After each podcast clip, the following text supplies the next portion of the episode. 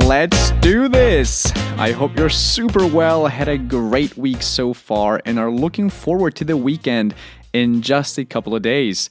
Thank you so much for tuning in, and welcome to another episode of my podcast, Leave the Bubble, where we talk about expanding our comfort zones, dealing with changes, and embracing challenges in life, as well as staying curious and, in general, trying to grow as a person. Last week, we tackled the concept of having a partner or several partners in crime. People we can trust and that accompany us throughout our lives by doing random stuff with us and being part of our shenanigans and crazy stories. We talked about being able to push one another as well as be honest and transparent with each other, as these type of relationships are very rare but so rewarding. So, if you haven't given it a listen or would like to recap some of the discussed points, please go back to episode 18 and give it a go.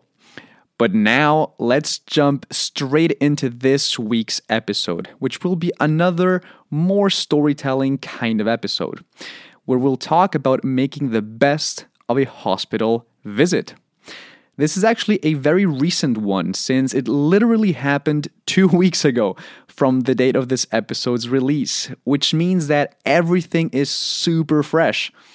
Now, before diving into the episode per se, let me just briefly say that I do hope that you're all healthy and you won't need to, let's say, implement the ideas from this episode, but rather see it as me telling you about what happened and also maybe absorbing some small snippets of inspiration that might help you out should you find yourself in the hospital someday. Again, let's hope it doesn't come to it, but some of these things really helped me out and made my stay a lot nicer. So, let's start from the very beginning. A couple of weeks ago, I was working with some colleagues of mine on university assignments, and we decided to let loose on the Friday night to dive into the weekend with a small party, or better, a get together with food and wine. Seeing that we were going to be drinking a little bit that night, we decided to order in some burgers to have a solid dinner beforehand. So I get this massive double patty burger with bacon and melted cheese and an extra portion of cholesterol, right? and of course, some fries as a side. Every bite was pure heaven, and once I'm done with my monstrous meal, I'm super full. I mean, how could it not be, right? and I notice that my stomach starts feeling a little bit bloated, but that must have been the burger. So I ignore it and we begin our night. It was super fun. We had loads of wine, great conversations, and really had a blast. After the curfew at about 5 a.m., I go back home and notice that I'm still bloated, which is already kind of weird, but I don't give it any thought and just go to sleep. The next morning at about 10, I wake up and, you guessed it, I was still bloated. So I'm thinking something's not quite right. I start poking my stomach in different places, and when I reach the lower right part of it, I jump up in surprise. It felt like a needle just went through my bloated belly, and immediately my mind rushes to some conclusions that ultimately turned out to be quite right. I give my parents a call, tell them about the situation, and they more or less command me to go to the emergency room, seeing that I'm usually way too lazy to go to the doctor. Side note always go and get yourself checked out. It really paid off for me. And so, without trying to argue too much with my parents, I go to the ER. Barely a month in Maastricht and already paying the hospital a visit great. but I'm thinking, hey, I'm just going to get myself checked out and then I'll be able to tell my parents that the entire drama was for no reason. Little did I know back then. So I arrive at the ER, and of course, like in every hospital, I have to wait about three hours before I'm looked at. But no worries, I used the time very productively by catching up on some trash TV series some friends of mine got me hooked in.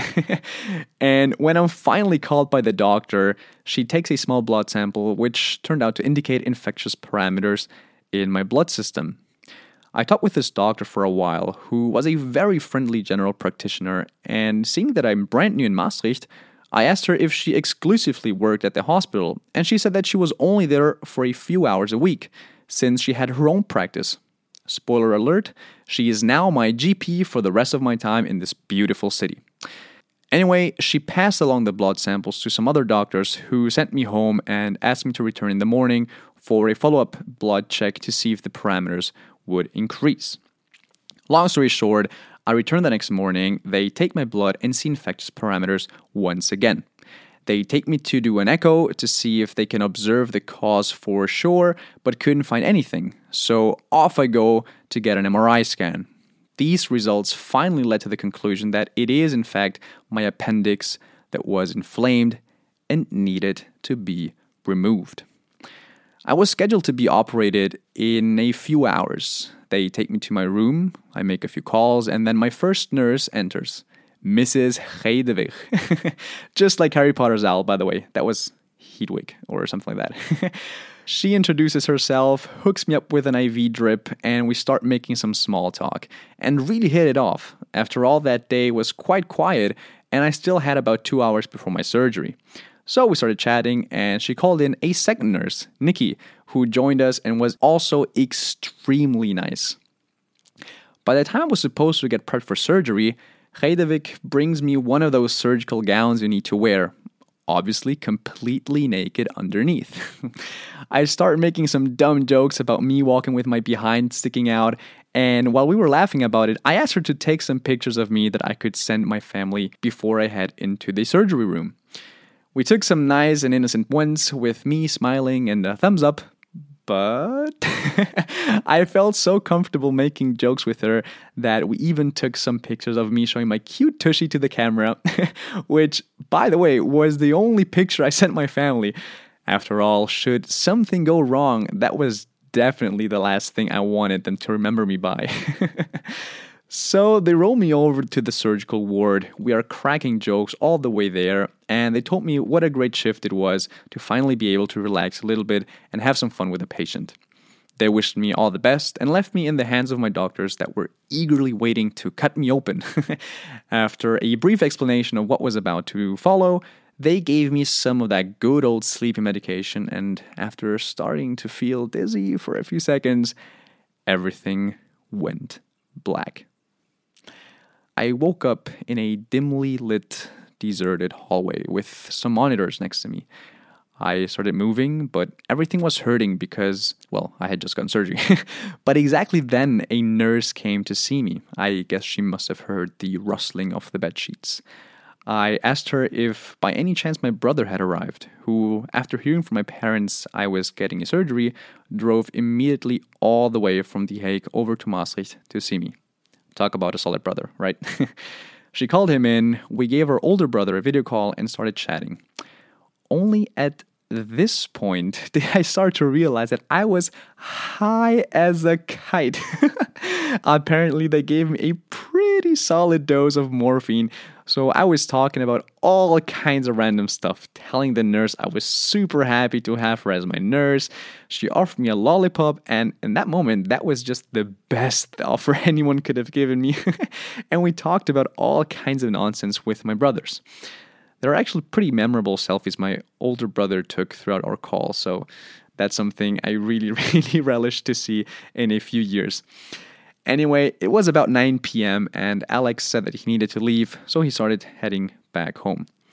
After I told Nikki how nice it was to see my brother once I was back in the recovery room, I asked her about the visiting hours. After all, she had told me before the surgery that visiting time was usually over by 8 p.m.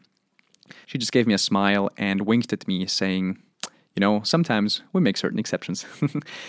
this was so nice to see because not only did I get to see my brother after surgery, but it was also a fantastic testament to see how just being nice, friendly, and let's be honest, kind of a goofball and joking around with people, they take care of you and hook you up with special favors without you even asking for them. So the next morning, a different nurse wakes me up, Francesca, with whom I also really hit it off. She explained everything I needed to know after the surgery, called my doctor in as soon as I woke up, and gave me some extra bandages for my stitches so I don't have to buy them at the pharmacy. By midday, I was slowly sent home after spending the entire morning chatting it up with Francesca and her colleagues, and went straight to bed rest after my brother came to pick me up from the hospital. To be honest, I hadn't planned paying the hospital a visit within my first month of being in a new city, but by having a great relationship with my nurses and doctors, the time went by pretty quickly and made my entire stay so much better than it could have been. At this point, I also want to give my public German insurance a big shout out. They took care of everything, which is such a huge relief not having to think about monetary obligations when in a situation just like that one. Need an echo for preliminary analysis? Sure. ER doctor's appointment? No brainer. MRI scan? Go get it. Surgery? Of course. Treat yourself. it really is amazing having a working healthcare system. So, whoever I have to thank for that, thank you. Guys, I hope you're all happy and healthy and that you don't ever need to find yourselves in the hospital, not even for such a basic treatment like mine. But if you do, just remember have fun, try to make the best of it, and don't give your nurses or doctors a hard time. Treat them like human beings who also just want to have fun at their job. And you'll see how they will be glad to help you out when you need it, as well as answer all your questions happily and in a more open and patient way. Quick pro tip treating people well does not just limit itself to the hospital, just so you know. Thanks for sticking around until the end of the episode, and let me know if you've ever been in a similar situation and how you best dealt with it. If you can, also leave a review and a comment either on Instagram or on Apple Podcasts as well. I greatly appreciate it. As always, please stay safe, stay healthy, and hey, don't be afraid to leave your bubble.